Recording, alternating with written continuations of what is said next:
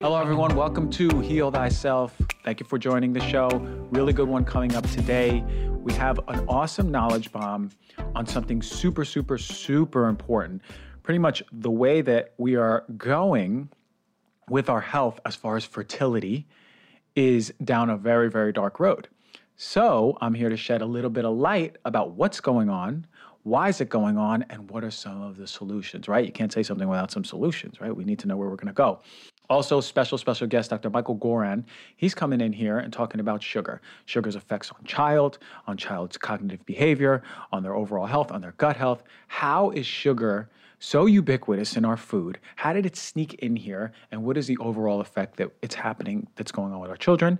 And what are some solutions? Again, solutions. Where are we finding solutions? What, how can we reduce the sugar consumption in our children, help change their palate? Super, super important. He's going to talk about his new book, Sugarproof. And we're going in. We're diving right in. Let's get to this knowledge bomb.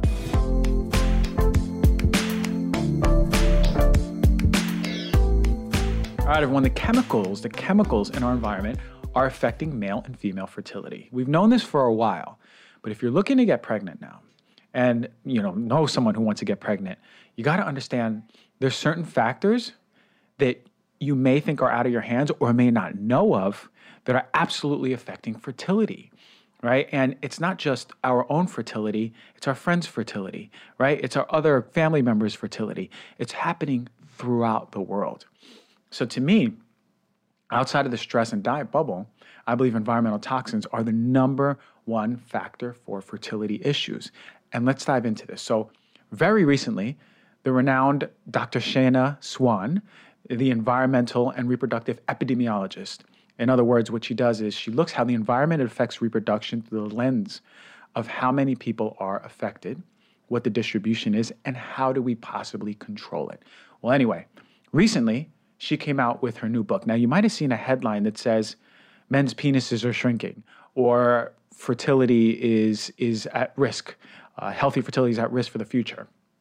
And it was, it was, it pretty much blew up the internet a few weeks ago. But her book, Countdown, How Our Modern World is Threatening Sperm Counts, Altering Male and Female Reproductive Development, and Imperiling the Future of the Human Race. It, it, it is not a doomsday headline. It is absolutely where we're going with this. So this is why I'm bringing this up with such uh, more impassion than maybe another podcast, is because it's really important for us to learn and listen. Now, you may not be, you may not even be in the business right now of making a baby, right? But, or you may have had in children and said, no more. But here's where we empower ourselves to tell each other, tell our friends, tell our family, because it, it is, is a really important topic, right? It's about her book. It's about the ways in which chemicals in the modern environment are changing and endangering humans sexually, overall, and our fertility, and it's on the grandest scale. And I say we, because it's really important that we're all responsible for this situation, right? It's, it's what's affecting our planet. Remember, the moment you take responsibility for something is the moment you have the ability to change it. So we're now seeing the byproduct of irresponsible behavior by industry, loose regulations by the F D A and the E P A, and lack of informed consumption by us. And the threat is in men and women's fertility. Remember, we had the fertility show a while ago. If you're if you're always dropping in and listening, you'll remember Doctor Shala Salem. She came in on episode ninety-two, and we talked all about fertility. And she was talking specifically about how fertility is going down for men and women, and environmental toxins are a big, big blame for that. That's a big blamer for that. Like, environmental toxins is what we are looking at as the number one factor as to why our fertility is at risk. Okay, so twenty seventeen, Doctor Swan co-authored the study, Temporal Trends in Sperm Count, a systematic review and meta-regression analysis. And it was in the Journal of Human Reproduction Update.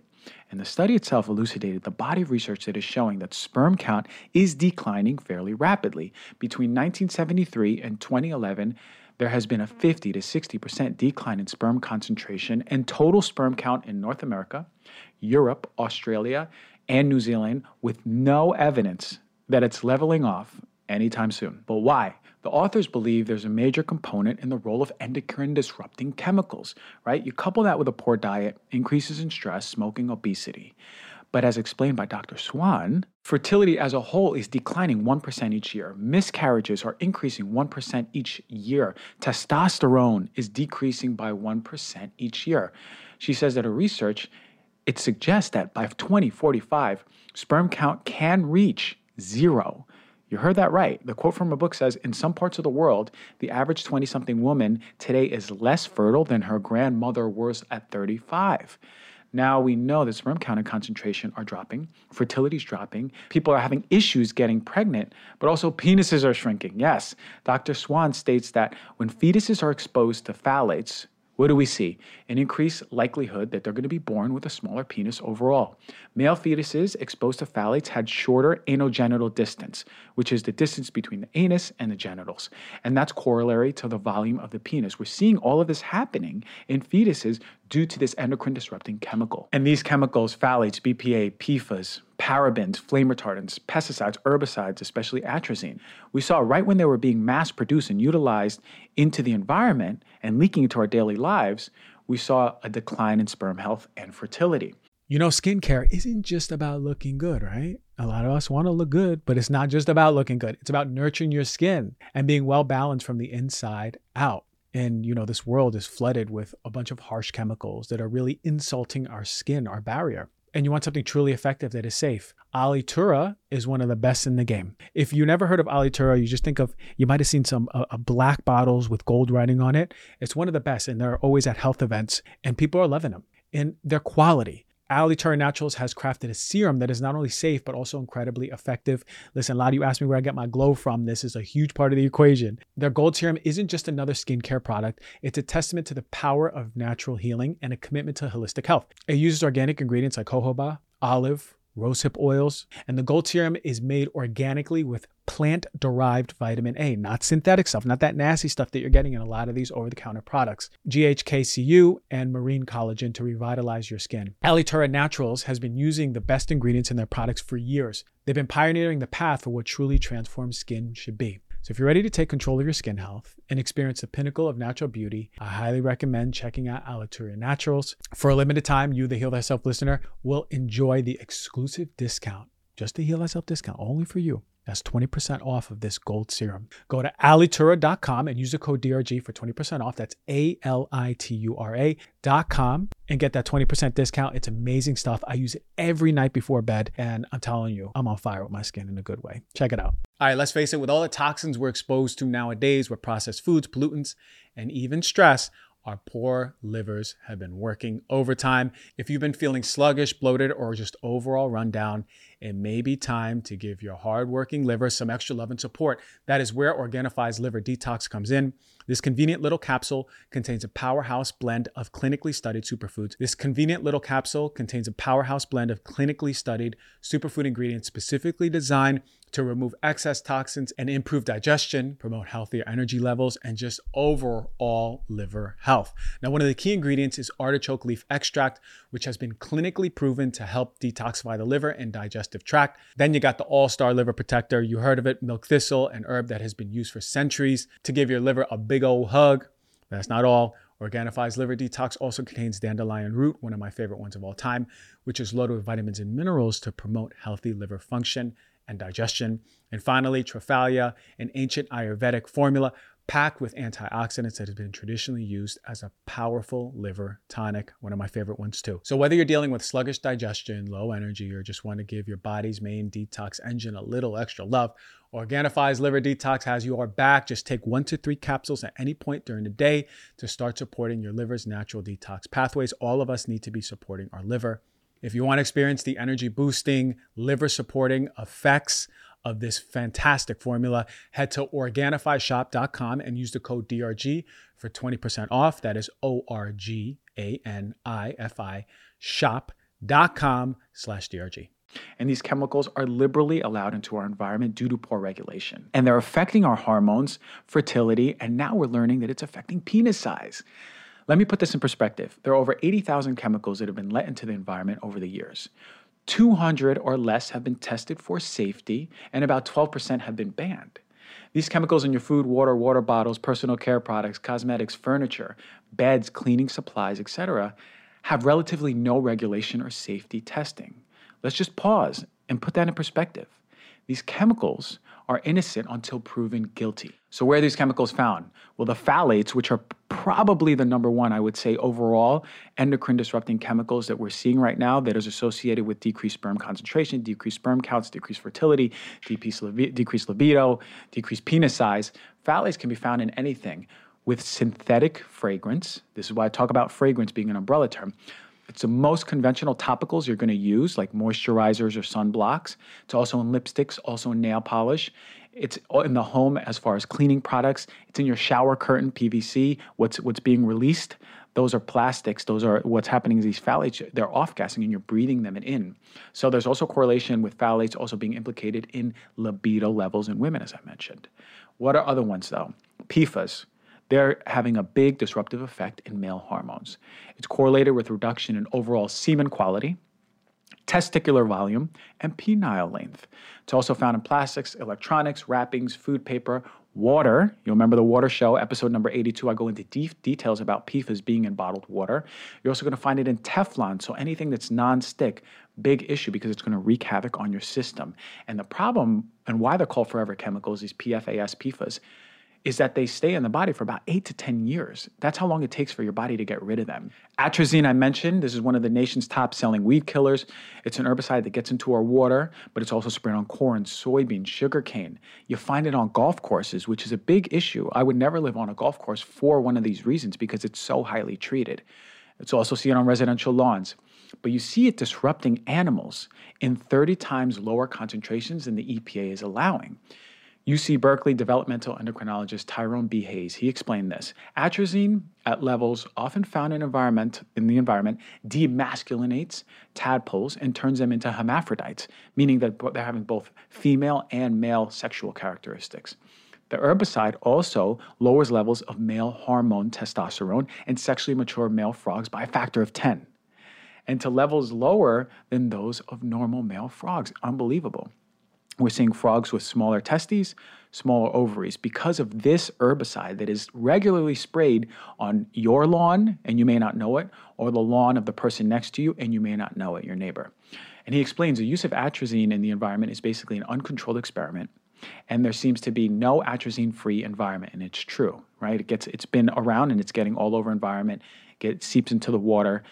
We're being affected, animal, ecology, it's all being, the whole cycle is being affected by these chemicals with poor, poor regulation. And they interfere with our body's natural hormonal system, or the signals that we're getting.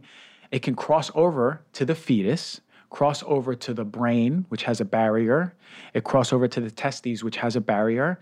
So you don't really need that much of a high exposure, right? Because I talked about something called a non-monotonic dose response in past episodes, basically says that even at super low doses, lower than what's allowed in the industry, right, by the industry, F D A, E P A, lower than what they're allowing, is having similar effects that you're seeing in high doses, right? And that's a major problem, right? It's actually a threat to our species if you think about it.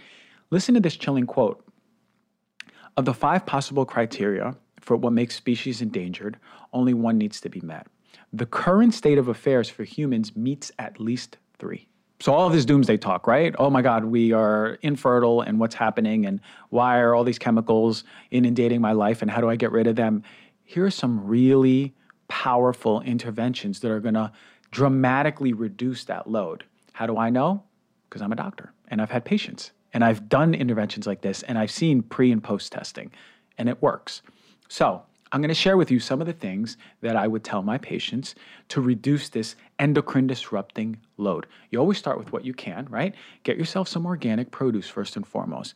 A lot of these pesticides have endocrine disrupting chemicals in them. I mentioned atrazine, right? Can get into your food source. We, we know it's, I mentioned soybean, corn, soy.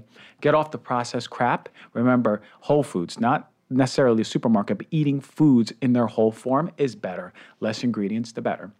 Avoid plastic. I talked about it, did a whole show, probably more than two shows, three shows on B P A already. Get off the water bottles. The threat of B P A and P F A S, which are in the water, are big, big, big, big. Those are super powerful hormone disruptors. You don't make sure you never put anything overly hot, cold, acidic, or basic in plastic. And opt for some glassware instead of the plastic, all right? Look at the Environmental Working Group database. Again, I've been talking about this since already two years. What you can do is go on this database, look at your beauty products, personal care products, cleaning product regimen, and get rid of all the stuff with those synthetic fragrances. I think about my life back in college. Man, I was in the shower. I was using Spring Fresh synthetic soap or Old Spice body wash. I was getting out, drying myself off. I was using Herbal Essence uh, synthetic shampoo. And then I was putting some Aveeno moisturizer on. Then I was spraying on cologne. I was walking all over campus like a walking hormone disruptor, not only affecting myself, but others. That's the problem, right? You smell those scents. And that's disrupting your chemicals. This is why I don't, I really dislike perfumes and colognes. But go on their database and find for yourself some of the products that are approved. All right. What else? Home stuff, right? Start moving all of those cleaning supplies, as I mentioned. Look again on the E W G database where you can find high quality cleaning supplies, and also nonstick cookware. If you have Teflon or anything nonstick in your kitchen, throw it away. That's a big no-no. We know that. I did the show on cookware talking about how Teflon is so toxic to the body. It can, it can, if you have a small bird and you're cooking in Teflon and it smokes, the smoke is inhaled by the bird. It's going to kill the bird, but it goes into your food, right? So look for something more like cast iron, ceramic, or stainless steel. And then get the book by Doctor Swan, as I mentioned. The name of the book is Countdown. I have no affiliation with it. I just think it's something that we all should read so we become more informed consumers about what's in our lives. It's definitely nothing to be understated. I don't want to be the one who's saying this and going, God, man, I remember Doctor G was talking about this ten years ago, and now it's in the news. We don't want to wait for that. We don't want mass media, conventional media coverage to, to sit and wait for them to be telling us, oh, no, we're doomed. Now is when we make those interventions. Now is when we empower ourselves. This is called preventative medicine, learning and making those changes. I'm working on getting Doctor Swan on the show. I would love to have her as a guest so we can go even more in depth. I really hope you enjoyed this knowledge bomb. But let's get to this very special guest. I can't wait to speak to Doctor Michael Goran. So important. Sugar consumption is an epidemic. What it does to the body is uh, and on many levels affecting us from children to adulthood. So let's get into this convo. Really hope you like that knowledge bomb, and let's do it.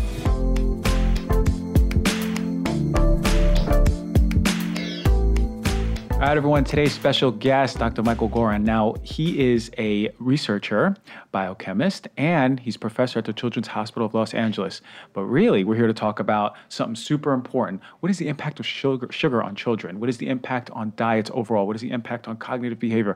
Well, in his new book, Sugarproof, he talks about all of this. And we're going to learn about some actionable interventions we can make so we can better our children's diets. Doctor, thank you for coming on to the show. What a pleasure to be here, Doctor Yeah. G. Thank you so much. I appreciate it. I, I, I, love, I love that you release a book on sugar, and right on the front, I see a bowl with sugar cubes and a spoon, and I'm, it made me think.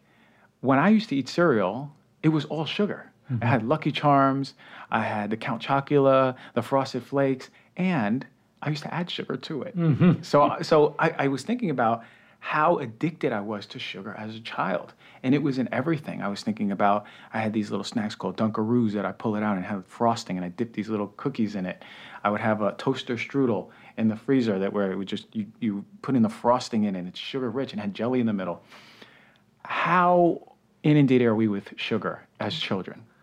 Completely inundated. Yeah. seventy percent uh, of processed foods, eighty percent of foods that are targeted towards children have some form of, of sugar. I was in the grocery store the other day talking about your Lucky Charms, mm-hmm. doing my thing, and I come to the end of the aisle, one of these big displays, Lucky Charms, bright, colored, kids-friendly thing. Everybody has to reach for it because it's it's it's magnetic, mm-hmm. and fifteen grams of added sugar per serving.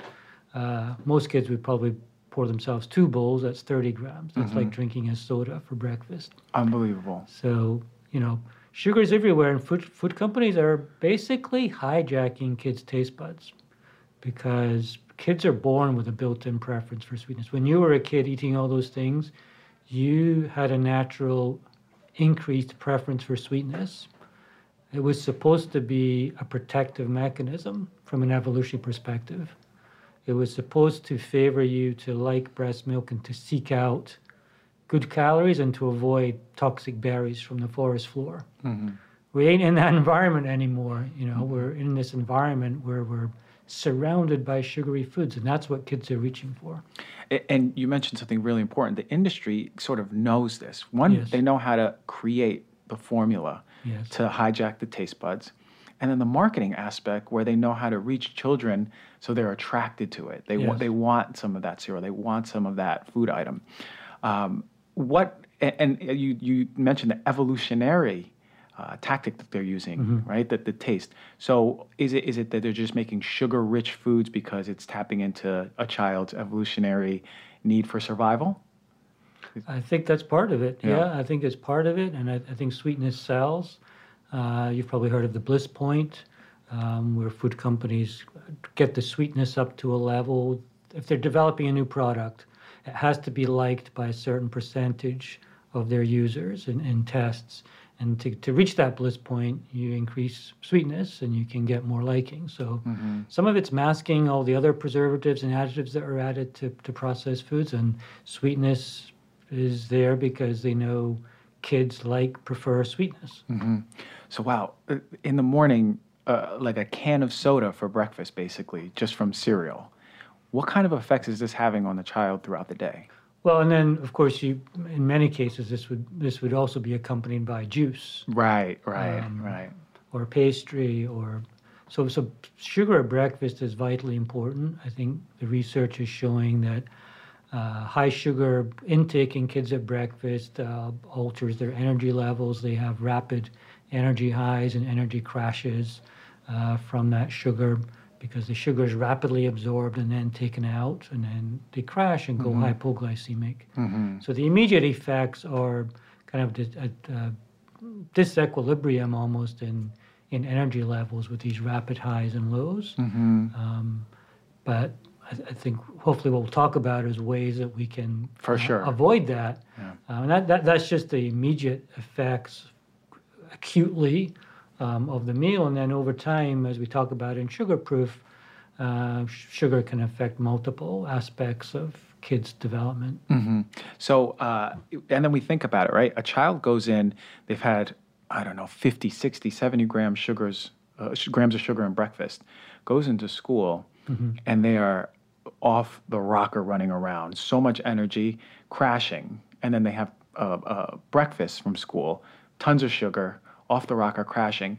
I wonder if parents or teachers start seeing that as, oh no, my child may have hyperactive disorder, you know, or mm-hmm. maybe let's get them on medication to calm mm-hmm. them down. Why are we not just looking at sugar first? Why are we not looking at diet first? What is, where is the dissonance between medicine and, and reality? What's happening? That's a great question. I mean, we, we in the book, we call it the sugar roller coaster. That's exactly what's going on. And it's um, hard to get off when, when once you're on. Um, but I think medicine is a quick fix. I think for, for a long time, there was, the, there was actually a notion in the medical field that sugar didn't cause hyperactivity. This is still believed to be the case. If you look at the uh, literature, which we we review in the book, mm-hmm. uh, but ask any parent uh, if sugar causes hyperactivity, and they'll mm-hmm. say, "Of course it does." You right. know, you, you, most parents have seen it.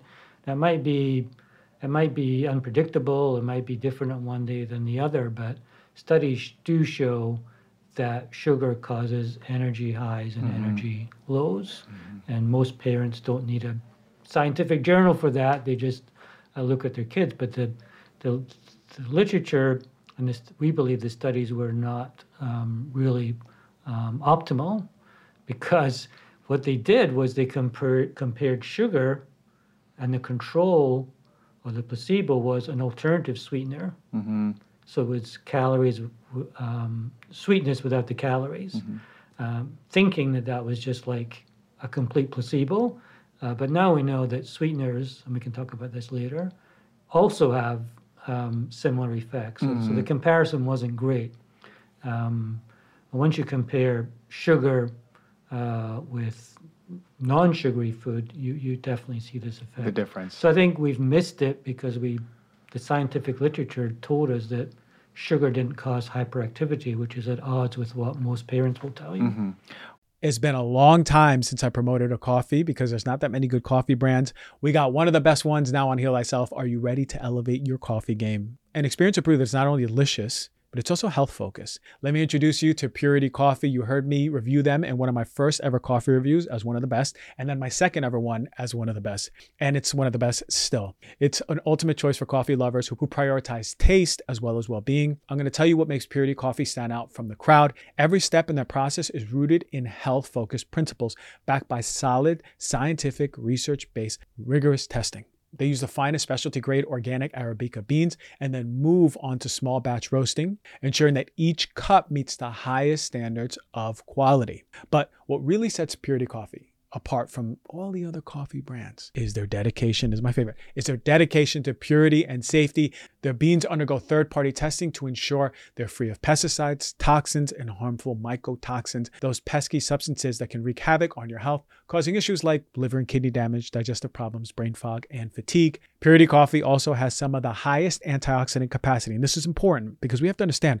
coffee is actually really good for us when we're getting quality coffee. And the reason it's good for us and ensures so many benefits, especially heart health, is because of its antioxidant capacity. Purity has one of the highest antioxidants that you're going to find in coffee, giving you a powerful dose of healthy boosting compounds with every sip. Purity Coffee is grown on regenerative organic farms that prioritize soil health, animal welfare, and community well-being. They have certifications by U S D A Organic, Rainforest Alliance, and Smithsonian Bird Friendly. You can also trust Purity Coffee is not only good for you, but also good for the planet. They have a range of roasts from their light medium roast with sweet fruity notes and their dark roast with rich bold taste. So to try out one of my favorite coffees in existence and one that I recommend to everyone still to this day, I've been doing it for years, is Purity Coffee. Go to purity coffee dot com and use the code D R G for thirty percent off of your first purchase. That is P U R I T Y C O F F E E dot com and use the code D R G for thirty percent off of your order. You know, living a long life is great. It is. We all want to live longer.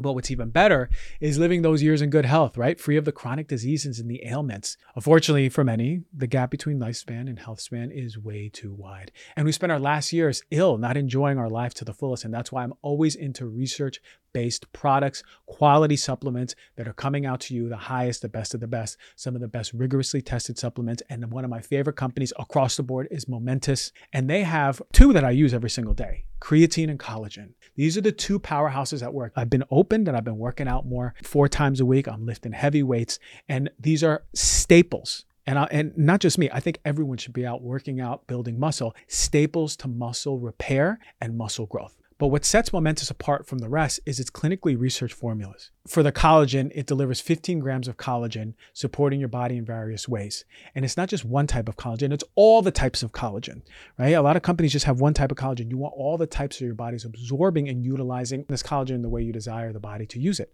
But boy, oh boy, the gold standard for working out, if you're not on this, you don't even have to be working out. You can use it for your brain. It's creatine. Momentous creatine is fantastic. There's no fillers, no additive, pure, effective ingredients you can trust. Trust is everything when it comes to supplements.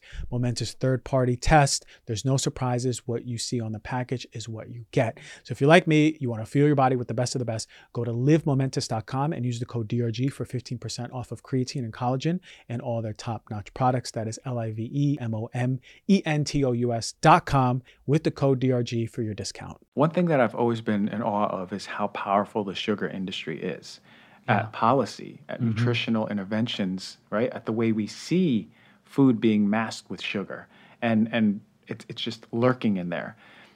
Have you, in your research, come through and and seen just how powerful that industry is at all?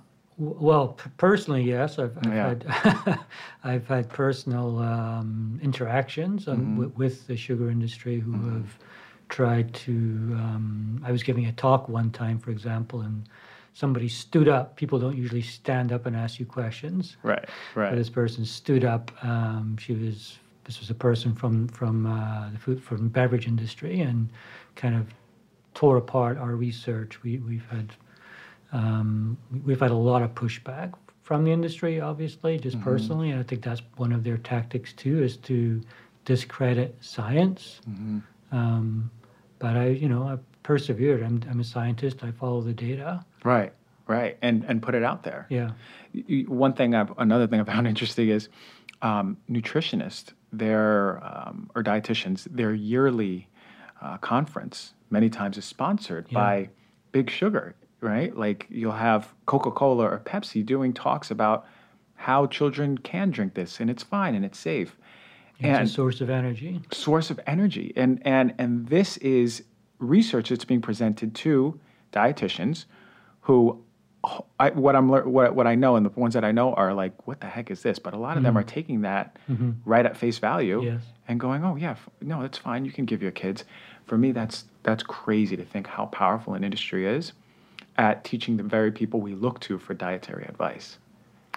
Yeah, it's um, it's it, it's unfortunate, and but that's that's that's the situation we're in. The same is happening at uh, scientific meetings that I would regularly go to. Oftentimes, workshops sponsored mm-hmm. by by the food industry or the sugar industry, mm-hmm. beverage industry. Wow. So um, I think it's problematic.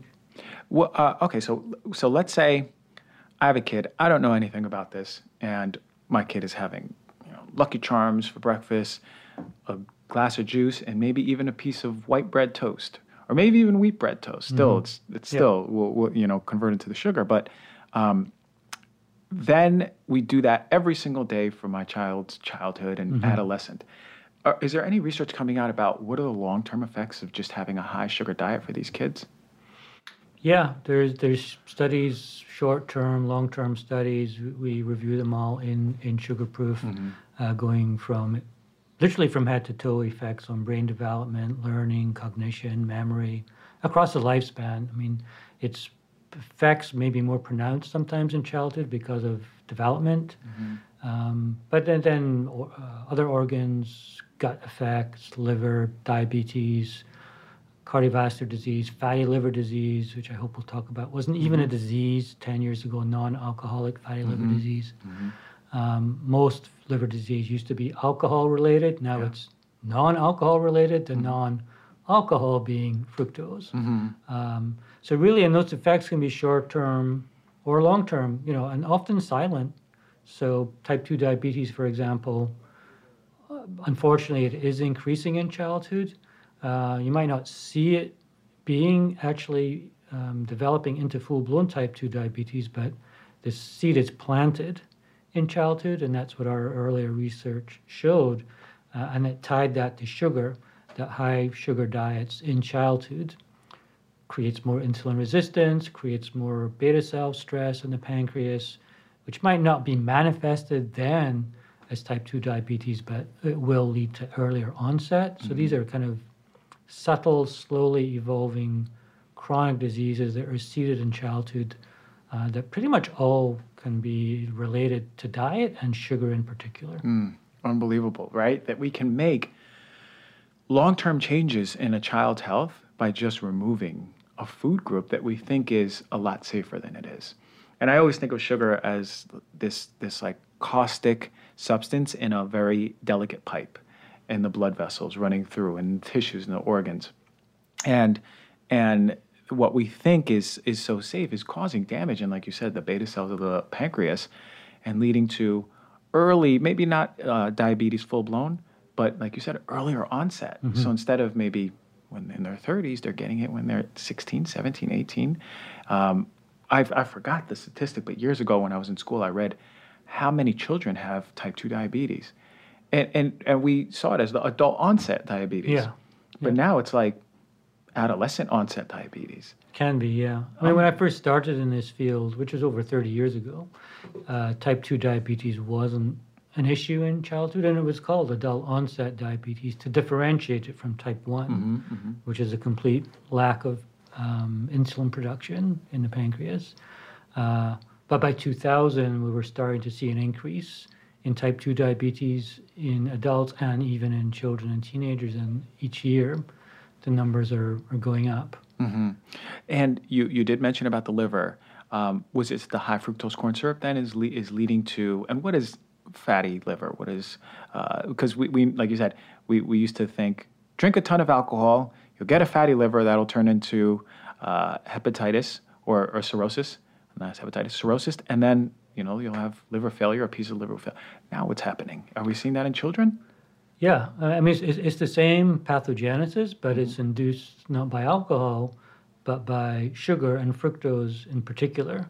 Uh, and some people are saying, you know, fructose is, is alcohol, but without the buzz. Mm-hmm. And that's because Metabolically, the response is the same. So the liver is this giant filter that removes everything from the circulation that it, it doesn't want to get to the rest of the body. Drugs, toxins, alcohol. Add to that list fructose, okay, which is in all sugar, and it's higher in high fructose corn syrup. It's higher in fruit-based sugars. It's very high in things like agave, and we can talk about that later. Mm-hmm. But the point is that the liver screens it out from the blood. So ni- over ninety percent of fructose that gets absorbed in the gut is filtered out by the liver. Mm. The glucose, on the other hand, goes around the body for energy. The liver says, uh-uh, I don't want that fructose going everywhere. It filters it out into a pathway. It converts it to fat. That fat, and the same happens with alcohol, that fat from fructose gets uh, can get stuck in the liver, or it can get repackaged as fat and put back out into the circulation, leading to dyslipidemia, mm-hmm. hallmark of cardiovascular disease, mm-hmm. high lipids in the blood. Mm-hmm. Uh, once that fat builds up to a high level, it causes cirrhosis, like you mentioned, just like we used to see in alcoholic liver disease, and then liver failure, liver transplant, liver cancer. Right. That process is speeded up, earlier onset. Doesn't mean to say all kids are going to get liver disease. Again, it's a it's a cumulative and slowly evolving mm-hmm. over time. But certainly at the high end of the spectrum, we I mean in our studies in children and teenagers, we see unfortunately high levels of fatty liver disease mm. among children who are overweight. Hispanics are highly susceptible right. to fatty liver disease because of a genetic uh, mutation in a gene called P M P L A three. Um, so it can happen, but for sure, the process can be accelerated by sugar. I, I and I th- you said something very important.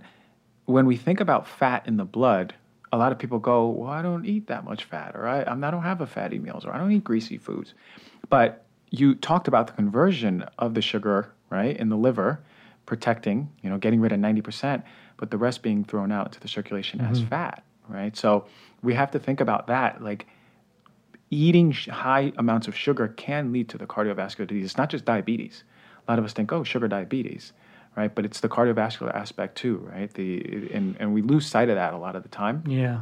But um, so some of the foods that are really dense in fructose are things like high fructose corn syrup. What about agave? What's the problem with agave? People love that as a substitute, and it's in the health industry, and it's everywhere. You can get it at Whole Foods right now. Yeah, and you know, used. I mean, a couple of years ago, I would have agave in my in my cupboard because it, it's, it's it's good tasting. It's it's convenient. You can just you know, drop a little bit in your smoothie or in your tea or whatever, and it tastes good. But then we realize that it's actually most agaves are ninety percent fructose. So you know, high fructose corn syrup that's in a soda is maybe sixty percent fructose. In agave, it's ninety percent fructose. So it is very high in fructose, and so are all fruit sugars. And fruit sugars um, are also increasing in use because they, you know, they have this health, healthy-sounding uh, buzz around them. Mm-hmm. Um, but they are high in sugar, and we need to keep that in mind. Sorry, they are high in fructose, mm-hmm. so we need to keep that in mind as well. Right, for the implications, and it can be hurting the liver of many children out there, um, especially Hispanic ones, as you mentioned. Yeah, yeah, yeah. And we think about, I think about um, lower socioeconomic populations uh, being a lot of Hispanic children being there, the neighborhood that I came from. And the access to food is sugar rich. Mm-hmm. You know, we don't have Whole Foods out there. We have bodegas that have cereals that are just so sugar rich, bars, candies, um, a, a bunch of sweeteners, maple mm-hmm. syrups. It's pretty wild.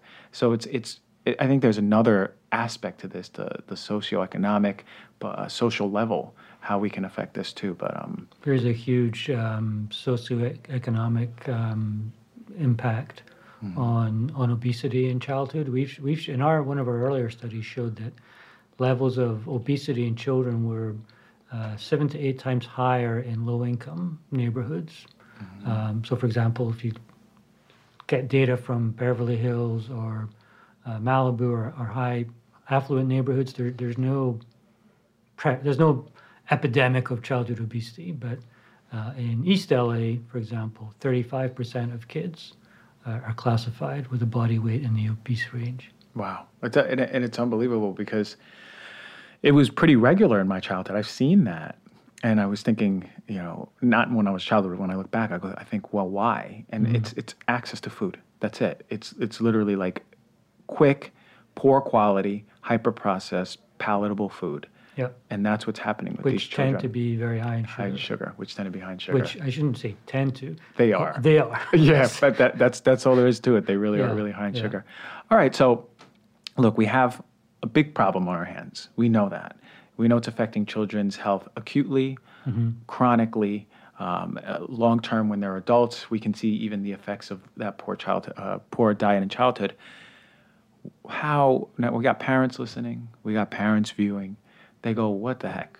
What do I do? Where do I start? Do I do I put other artificial sweeteners?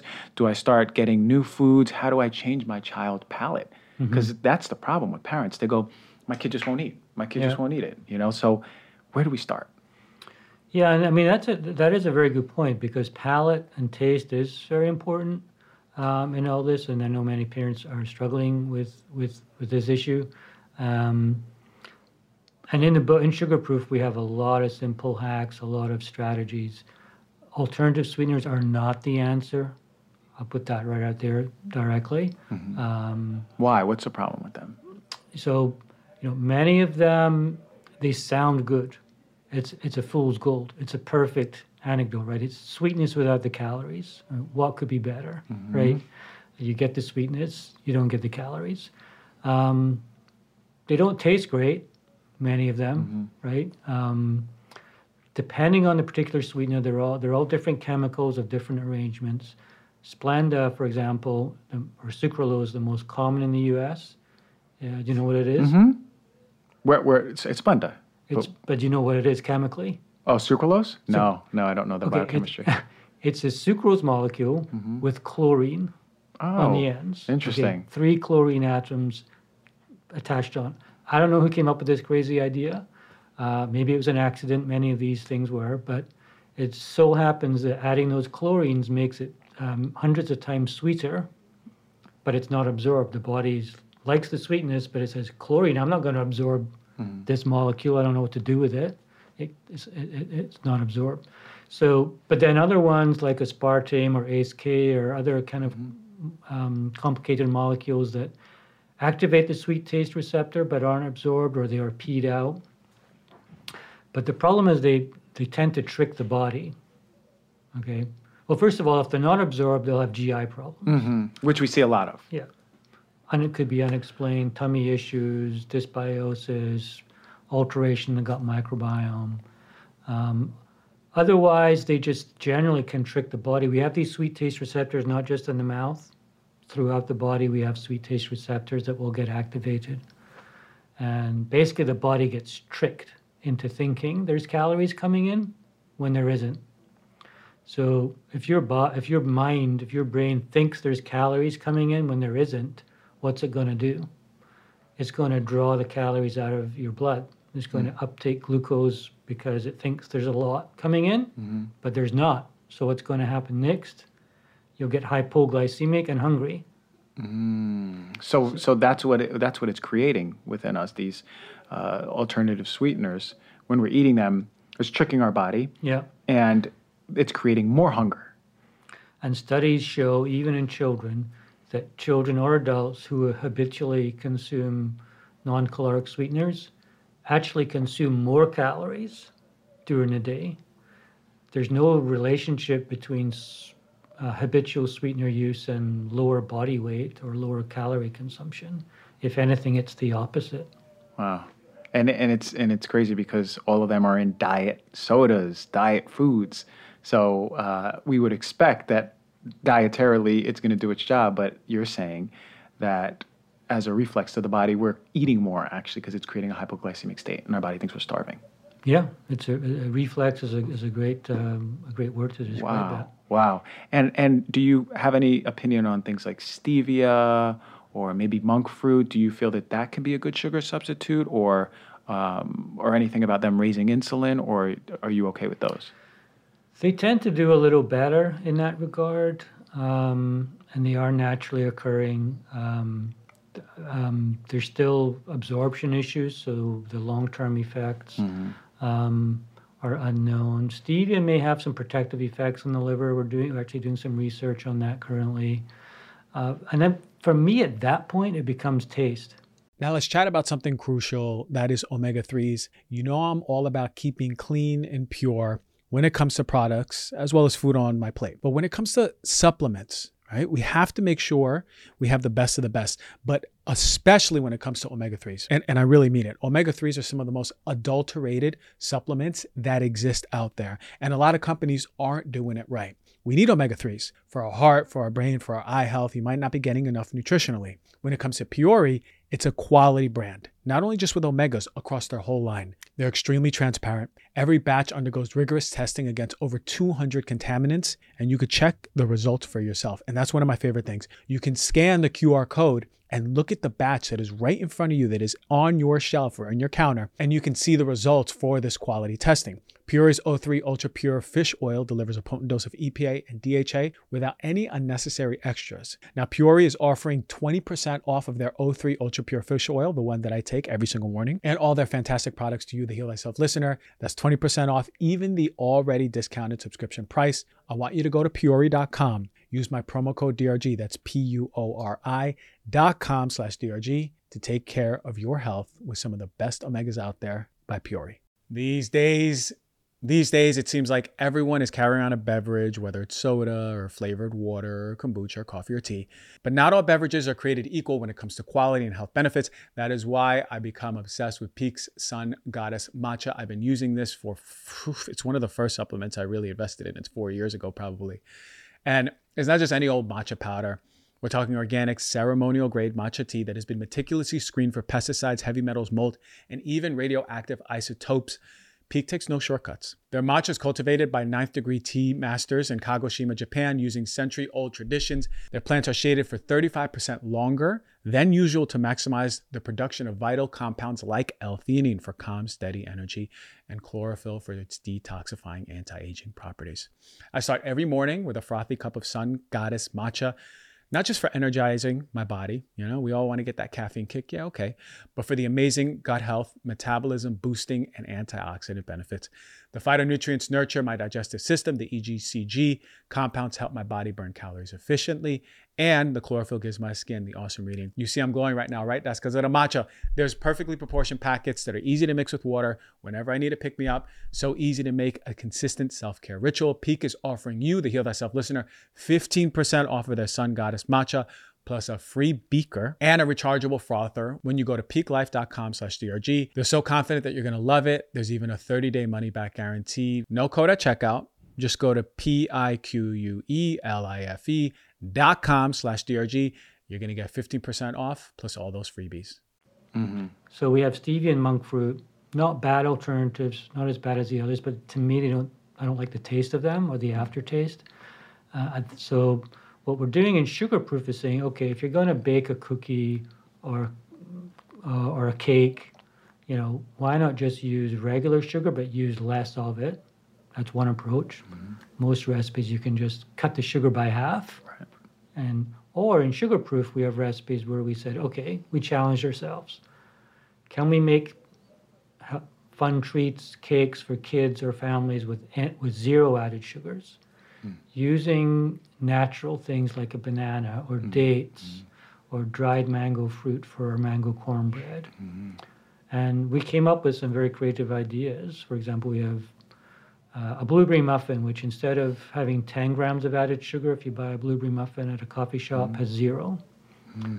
Uh, and what we're doing there is, I'm not saying you have to do that all the time, but you then you also get the natural taste of the blueberries mm-hmm. or the bananas, because what's happening is sugar or these sweeteners are intense, very intense activators of the sweet taste profile. So it's almost like it overwhelms all the other um, tastes that you should be getting or could be getting mm-hmm. from that food. So wouldn't it be better if we could eat a blueberry muffin and taste blueberries? Right, right. And a lot of time, I mean, I've, I've been guilty throughout my life at some point, make, having a blueberry muffin from probably in college at a coffee shop. Yeah.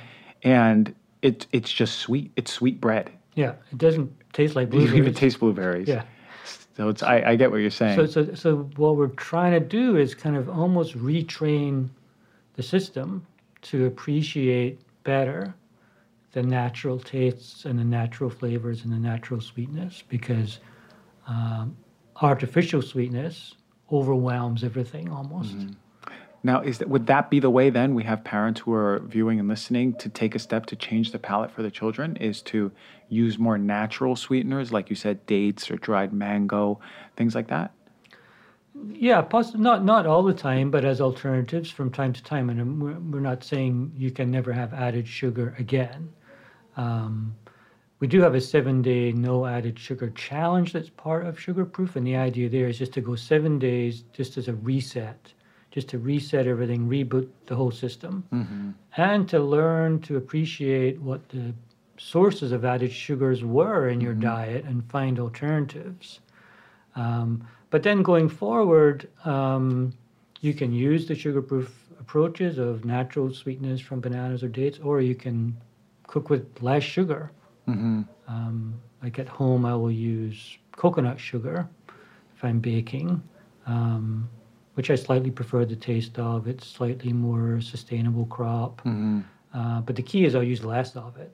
Mm-hmm. Um, I'm trying to get my kids to use less of it is another challenge. Right, right, right. Um, but if I'm making it, they'll, they won't notice the difference. They'll, they'll they'll like it just as much. That which which makes sense, right? Like if if, if dad or mom's making it, then they're gonna eat it. That's it. Yeah. I heard I heard one time somebody was like, Uh, you know, the way to get your kid to eat something is for them to know they ain't gonna eat anything else if they don't eat that, right? So they're yeah. like, okay, well, this is here, you know, mm-hmm. and this is my food. So they'll eat it at some point because that's their food.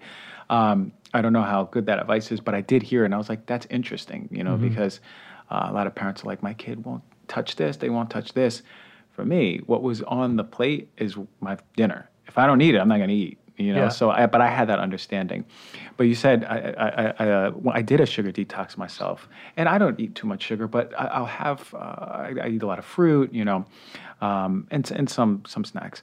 But the seven day, you notice how yeah. much sugar is part of your palate, part of your brain, part of your like your sort of addiction, and it's weird. Like the second day, I'm like, oh, this is weird. Like, what do I eat then? You mm-hmm, know, like mm-hmm. I got, I'm going to stay away from this. I'm going to stay away from this because I have a lot of smoothies too. Um, but by the third, fourth day, fifth day, you come back and everything's more sweet. You go, ooh, that's way too sweet. Why exactly. Was, why yeah. was I eating that? Yeah. It sort of balances. It doesn't take too, too long either to get into balance, I, I believe. No, I mean, we, and the seven days wasn't chosen at random. Mm-hmm. I mean, it's based on research that shows that uh, after several days you will notice a difference in sweetness.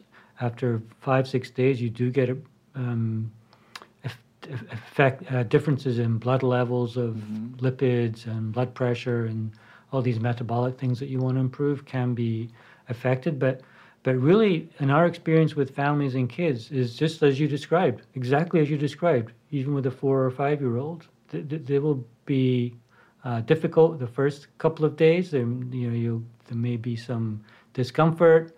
Um, why are you taking away my peanut butter? Why mm-hmm. can't I have jam on my toast? Whatever their usual go-tos are, but it doesn't take long. Um, a day or two, maybe some fog, headaches, withdrawal, because mm-hmm. sugar is addictive. Sweetness mm-hmm. is addictive. But almost in all cases, parents will tell us that after those first couple of days, it's almost like in many cases, new kids emerge. More stable energy, more focused, more balanced, mm-hmm. as well, and a greater appreciation of actual food, of right. real food. Right, right, of real food. And, yeah. So and, when you introduce the food, make sure it's whole foods, not the processed stuff that yeah, you may have been giving yeah. them. You know, put a little, like just think about maybe. Do, I mean, we talk about it a lot on the show. What foods can you start giving kids? Maybe more whole food base, right? Instead of having the Lucky Charms in the morning, maybe having some fruit, cut up fruit even, right? Would, are you okay with that? Do you think that's a okay move, or how do you feel about fruit as a whole? I don't have a problem with fruit. The only, the only one problem I have with, with fruit is eating a lot all at once. And by a lot, I mean a big bowl. Right. And I know myself because I suffer, I have gout. And I, for a long time, could not find the source of the gout. My doctor told me it was alcohol. I don't drink alcohol. Told me it was meat. I eat meat every other month or something.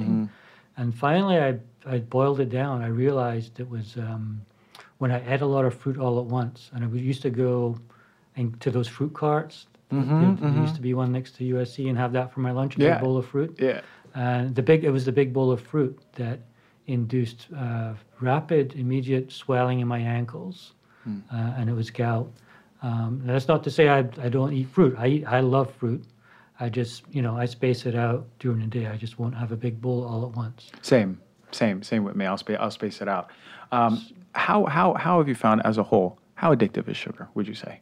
I think it's very addictive. Now, a lot of people wouldn't use the addictive word. Mm-hmm. I mean, it, you know, it gets into very kind of right. controversial territory, mm-hmm. but I think what, and what we spell out in Sugarproof, whether you want to call it addictive or not, is one thing, but I know for sure there are addictive tendencies. Mm-hmm. We just described some. It's hard mm-hmm. to give up. When you do give it up, you have after effects, withdrawal. Yeah, um, you crave it. So these these are all part of the definition of something that's addictive. Mm-hmm. uh, so you may not want to call it addictive, but it has addictive tendencies mm-hmm. for sure, and chemically in the brain as well. Studies show that it can be just as addictive, even more so than some mm-hmm. addictive drugs. So I always say, I used I did a little uh, stint in pediatrics in school, but one of my things is say, it, I from the beginning I used to say, how much sugar is your child eating? And more times than not, it was it was pretty high. Mm-hmm. It was pretty high. We broke down breakfast, lunch, and dinner. I found that removing sugar was one of the top two or three interventions as a whole for uh, optimization or improvements cognitively, mm-hmm. gastrointestinally, um, uh, just behavior overall, their activity, right? Being able to focus in school. These are things that just literally like in a week can change. Absolutely. If you just take, you know, a little audit of how much sugar your child's eating. Yeah, and the no added sugar challenge that we'll we walk you through in, in Sugarproof will do that. Mm-hmm. And you know, you prepare for it, you do it as a family, you discover all the sources, hidden sources of added sugar, you eliminate the usual culprits, whether that's your Lucky Charms at breakfast or your mm-hmm. apple juice or your soda. Just eliminate them for, for a week. We're not going to give them up forever. Um, and you'll get all those improvements. Mm-hmm. Um, and then when you go back, you may go back to less of the Lucky Charms or less of the juice. Right. And, you know, gradually it may sneak back and then you do it again. I mean, mm-hmm. we, as our in our family, we'll do a seven-day no added sugar challenge every couple of months, mm-hmm. like after the big holidays, for example. Mm-hmm. I love that. Yeah, that which is great because during the big holidays, that's a time to indulge. People do overindulge. Yeah, post-Easter now is a good time, for example. We, we mm-hmm. had our, you know, chocolate candy binge over Easter, and that's great. It was fun. Yeah. But now, now maybe it's a good time to to kind of reset that. For sure. Little detox. I love that. All right. So Sugarproof is out. We can get our hands on it. We're going to have information all about how sugar is affecting children um, and interventions, things that we can do as a family mm-hmm. to reduce that sugar intake. You got challenges. You got recipes. Everything's in there. Yeah. I love that. Okay. So everyone viewing, listening, moms, dads, families, this is the book right now to ensure your child's overall health, because unless you're really on it, more likely than not, your child's eating too much sugar. I know I was when I was a kid. I was a little sugar fiend. Mm-hmm. Um, so we can check out the book. Where else can we find you? Uh, on Instagram, we're at Sugarproof Kids, mm-hmm. as well as Facebook at Sugarproof Kids, mm-hmm. Twitter at Michael Goran. Uh, we have a website, Sugarproof kids dot com. Mm-hmm. Uh, we have some of our recipes on there, new recipes that we're developing all the time. Most often are going on the website and, yeah, wherever books are sold mm-hmm. uh, and in Kindle and audio format as well. Perfect. Everything. We love it. Thank you so much for the work that you're doing. I think it's so, so important. I do think it's an epidemic we're leading towards. Um, and I think so many of these diseases can be solved early on just through diet, and particularly with sugar. So love the work you're doing, and thank you for coming on the show and really dropping some knowledge on us. I appreciate that. Doctor G, thank you so much to, to for taking the time and having me on the show and bringing this to the public. Thank you so much. My pleasure.